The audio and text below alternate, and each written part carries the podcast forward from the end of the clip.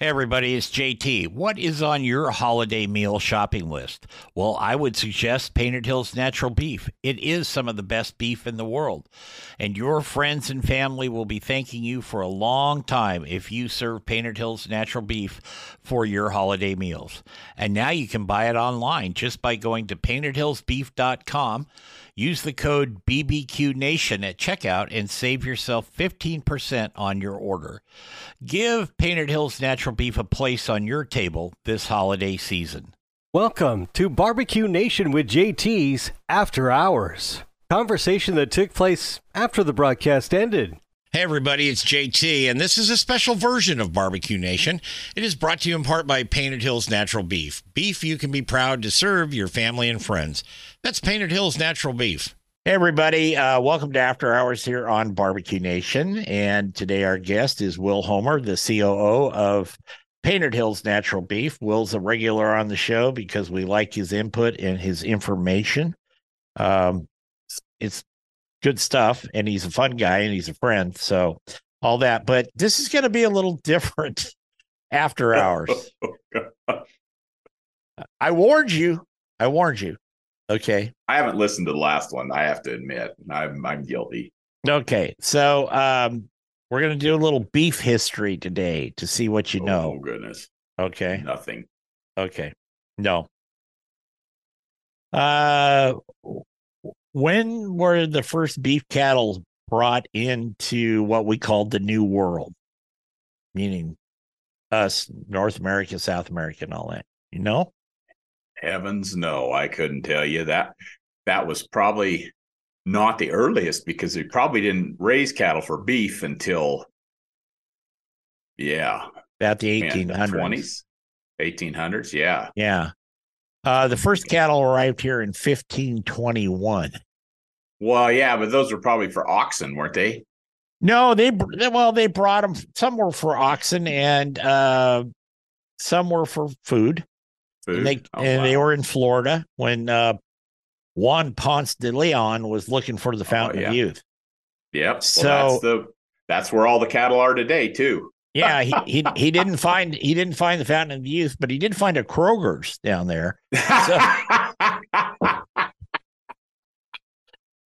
Okay. Um do you know when uh Durham cattle came to the states? Heck, no. You know what I don't remember that class. I took that class in college. And I remember I told you I was an engineer, but I was only an engineer for a short time. well Durham cattle for those that you don't know out there they're basically shorthorns, okay? So Yeah. we'll just we'll just go with that. And they came over here in the 1800s. But what was the first breed developed in the US?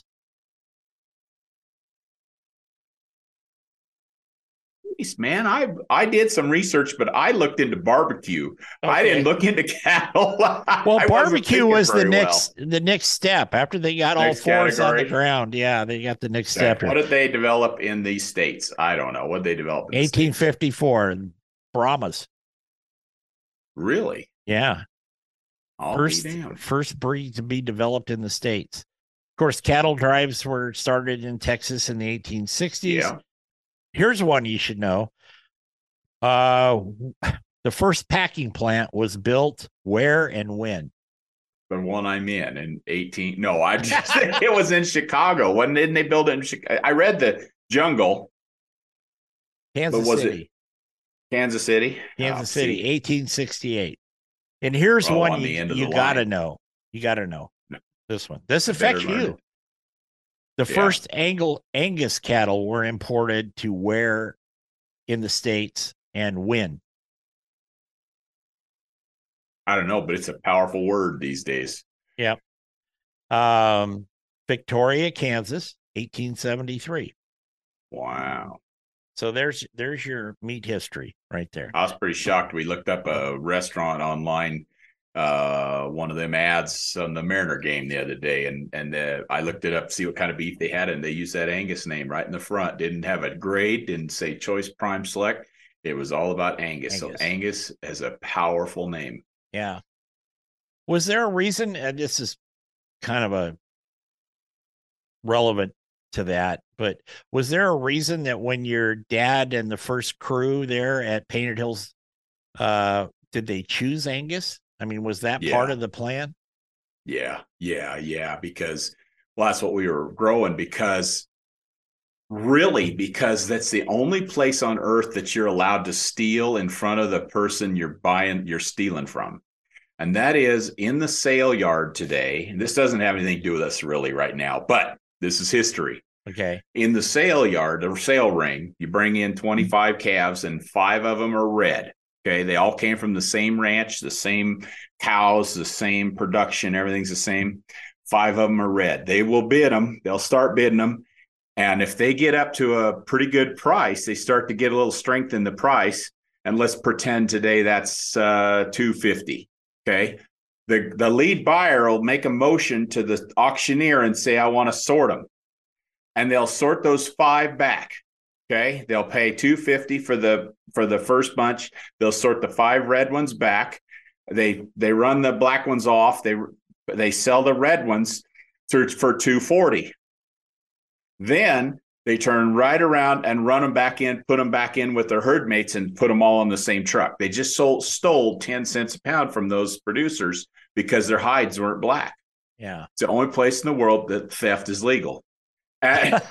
Because because they will put those cattle with uh, they'll put those cattle together in the same big pen and everybody will feed the same and they'll knock them all at the same time and they'll hang on the rail and they'll all look the same when they go down the rail. So so we knew that Angus and black hides are important and everybody knew that and everybody knows that. But we also know that cattle cattle Angus cattle feed and feed and feed and feed and then when they get to maturity they stop they stop fattening and they they or they stop growing and they fatten and they finish and they create that good eating experience. And so that's what's been marketed through the industry and why it has strength today because the Angus cattle are known for finishing. In the 80s, we were producing cattle that uh, we were producing cattle that just made the scale go down. So we were mixing Simmental cattle in with Angus cattle. Right. We now I say we again in the industry, right? Right. Right. Charolais cattle at that time were great big bony suckers and they wouldn't stop they wouldn't stop growing they just grow right on they wouldn't stop and finish and become marbled so today they've bred the Charolais cattle down to be finer boned and more like an Angus today they've bred the Simmentals to all be black hided like an Angus Right. Today they've bred all the Limousins to be black hided like the Angus. So the Angus is the driver, but we knew that we knew that dry, Angus actually has a short grain muscle, has a finish, has a propensity to finish, and and where it saves you the most, Jeff, is in this next month. We're going to move from cattle that are 24, 25, 26 months of age to cattle that are 14, 16 months of age. It's just the natural cycle of the fact we have one birthing period. And when we do, we're going to dip into some heifers that won't be as big. The, the steaks won't be as big. They'll get smaller, but they'll still have the marbling needed to have a good eating experience because they're Angus. Well, you said uh, it was the only place legal to steal. Uh, I think you left out like the U.S. government and Wow. the, the IRS and stuff like that. Just my thoughts. Just my thoughts there. But you know, it's Oh, but yeah, with the Angus, you don't have the. I know with like Herefords, you know, Herefords Yeah. get some problems with their eyes, especially if they're out. You know, they get a little eye Yeah. cancer and stuff, and Yeah. And some people have developed products for that over the years, and that's fine. But I guess the question would be, why would you even want to deal with that extra With issue? it. Like a Well, like, no, go ahead. Some guys, you know, this business, I heard a guy tell me three, four years ago, I think it was, he said, the cattle business is the only place in the world where you can actually be that that'll allow you to raise 400 pound Herefords instead of raising instead of raising 800 pound calves and, and Right. it can you know i know i got to realize i'm not talking to just cattlemen but but the point is you can do do whatever you want so you're going to go to town and you're going to go to i'm going to go to national cattlemen's and i'm going to walk around in the room not everyone there is going to say i'm a 100% angus guy and i'm an angus guy there's going to i'm going to walk past a guy that says hey I'm a Longhorn guy. Longhorns is the best thing for my environment. They're the best mother on earth. They never have a calving issue. They never have anything. They don't grade. They don't produce beef that you and I want to eat in a nice eating experience, a nice restaurant eating experience. They create beef, but you know, Herefords, there's guys who like reds and they say them black ones keep them away. You know, there's guys who like when we were in Australia, I mentioned Australia earlier. I said something there. Angus is really starting to take over down there, but they have a hotter climate. And, and they didn't they didn't think that the Angus cattle would cover enough country being in the desert they're in and they also have a pink eye problem themselves down there. Mm-hmm. So they like their herf, they like their humps. They got cattle with humps down there. So they eat the humps too. Yeah. I've, eat, I've, sure. I've, eaten some Brahma hump, and actually, it was very good. It wasn't all gristly yeah. like I thought it would be. By the way, you just made me flash on something. The little trivia question for you.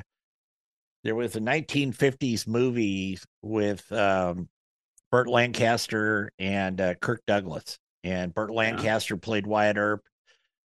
Kirk Douglas played uh, Doc Holliday, and Wyatt Earp comes in to this bar. Some bad guys in the bar, but they're not bothering him. And he meets, and the guy that runs the bar says, "Oh, I'll cook you a steak. I'll have a steak." And he calls out to cook the steak. And then pretty soon Wyatt has to go take care of some bad guys. And the guy sets up and he goes, Well, you're not missing much. It's a longhorn steak. So I don't know if you got time to chew it. And I just.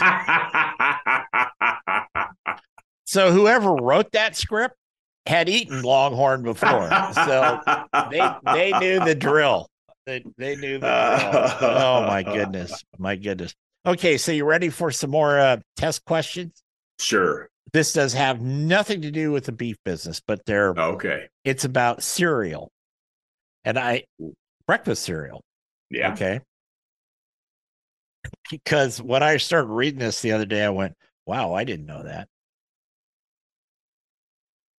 So, where was it here? Let me find it for you. Uh, granola. Okay. Granola. You know anything about granola? No. Okay. I've seen it. Yeah. I've, I've driven on it. Oh, yeah. I've driven on it. The first uh, granola was made back in back, yeah, by accident. back in the like the 1700s, okay? 1800s. Oh, yeah. excuse yeah. me. Like that, all right? Yeah. Yeah. But it wasn't called granola, it was called granula. G A R N U L A. And it was basically you had to soak it in milk overnight to make it even so you could chew it. All right. and then that guy, um, Kellogg's came along, and old man Kellogg came along and said, Hey, I can make this better. And uh, so the original guy, I think his name was Campbell, was going to sue him. So they changed the spelling to granola.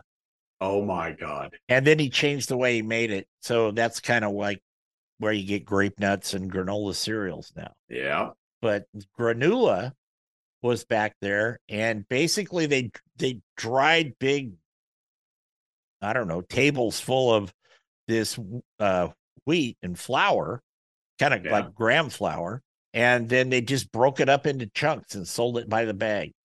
So there you That's go. What Gabrielle does every Sunday morning she makes a pan of this stuff and the key cook dries it out and breaks it up and yep that's it that's her granola i watched that thing on uh on kellogg on the history channel yeah. or discover one time you know and the he created the cornflake and they was gonna that was gonna change the world so we were all gonna get our nutrition that way because we were gonna starve to death if we didn't you know? Yeah. And you know what's funny about that is it just i'm gonna bring this back to cattle as we talked about cattle. Did you know that to make corn more efficient for cattle, they run it through a flaker and they steam it flat, just like corn flakes, and that's how they feed it to cattle. Yeah, yeah, yeah, yeah. That's uh, well, they did the same thing with horse food. You know, if you bought yeah. cob, which is corn, oats, and barley, um, and it was you could see the corn had been kind of squished, if you will, and mm-hmm. flattened out, so it would break down you know, in their stomachs faster too. Yep. So, yep. Um, you know, cattle got four stomachs, horses got one in a cecum, so it you know it doesn't break down as well. But yeah. they they do get some nutrition out of it. Okay, so what year was Cheerios released? Probably shortly after they invented the cornflake, probably 18 something. I don't know. No, uh, Cheerios came out in 1941 and it oh, was wow. called Cheery Oats. And then uh, hmm. four years later, they called it oh. Cheerios. All right. Or the war effort, war stuff. Yeah, I, th- I think so. They probably just, yeah.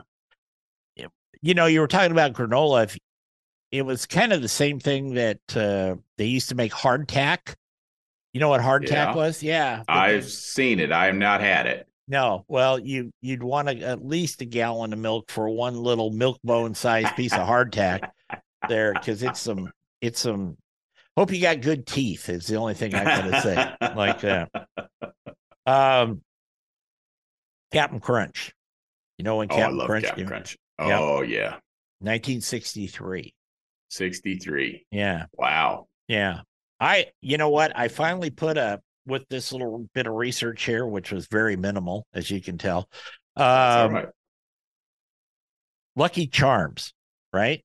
My sister yes. used to tell a story about me in Lucky Charms. Said when I was a little baby, they'd put me in a high chair, and I would just eat those nasty little marshmallows out of Lucky Charms, yep. right? Yep. Well, Lucky Charms was released eight years after I was born. They did not have a big enough high chair at that time for me. So she's been lying her ass off all these years. Oh my god, that's funny. Yeah. Oh, that's hilarious. You caught her. I oh caught her. God. And I'm gonna send this to her. I'm gonna say you, Oh, you, you, did that. Um, and one of my oh. favorites, um, Trix. Trix are for kids. Remember the Trix big loop, loopy, droopy eared rabbit? That came yep. out in 58. So um and well, 54 for Trix and cocoa puffs came out in 58 so there's your oh wow. there is your knowledge of cereal awesome.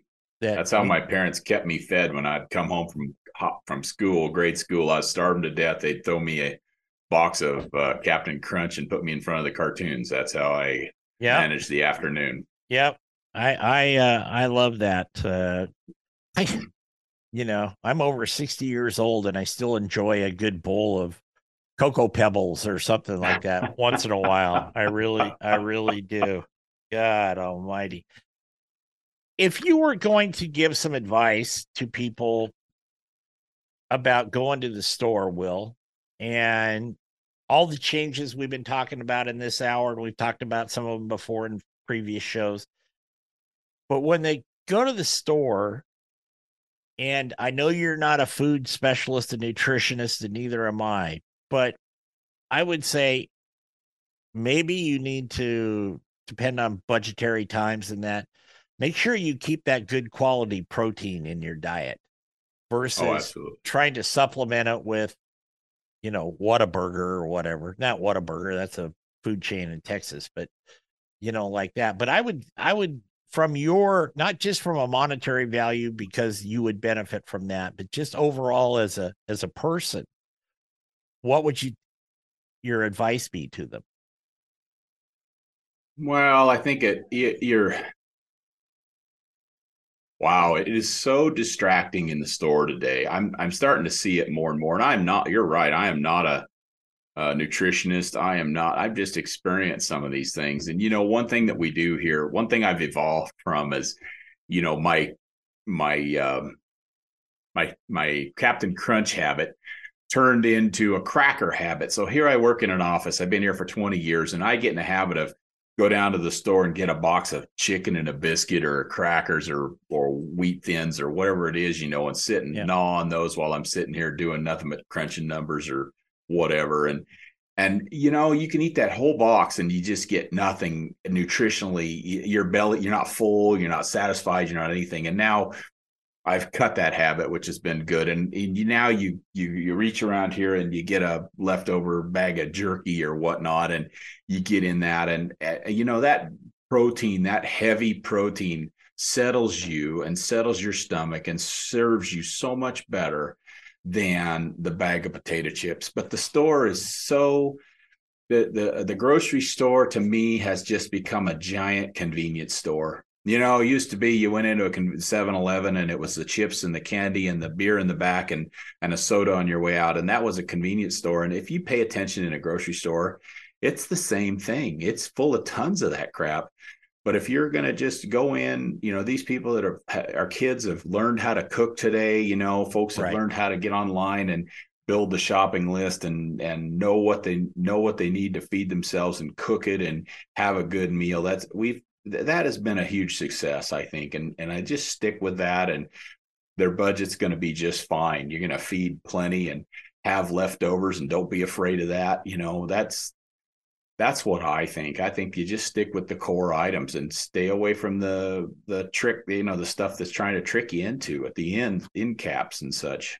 When I was a kid, we had Sunday dinner. If we were home, if we weren't traveling to horse shows or something, we always had yeah. a Sunday dinner.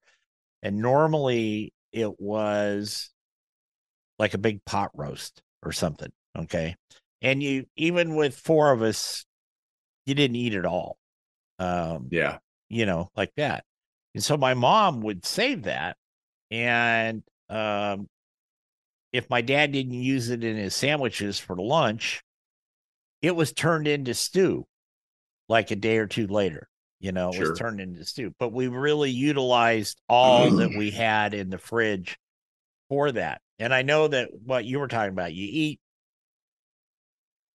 you go in and you eat a bag of chips and oh that maple bar looks good and you know whatever. And then you find out 20 minutes later you're still hungry and if you listen to yourself in your the, yeah. that little voice that never shuts up in your head it's like it's really craving protein. It's not all the carbs and the sugar in that crap.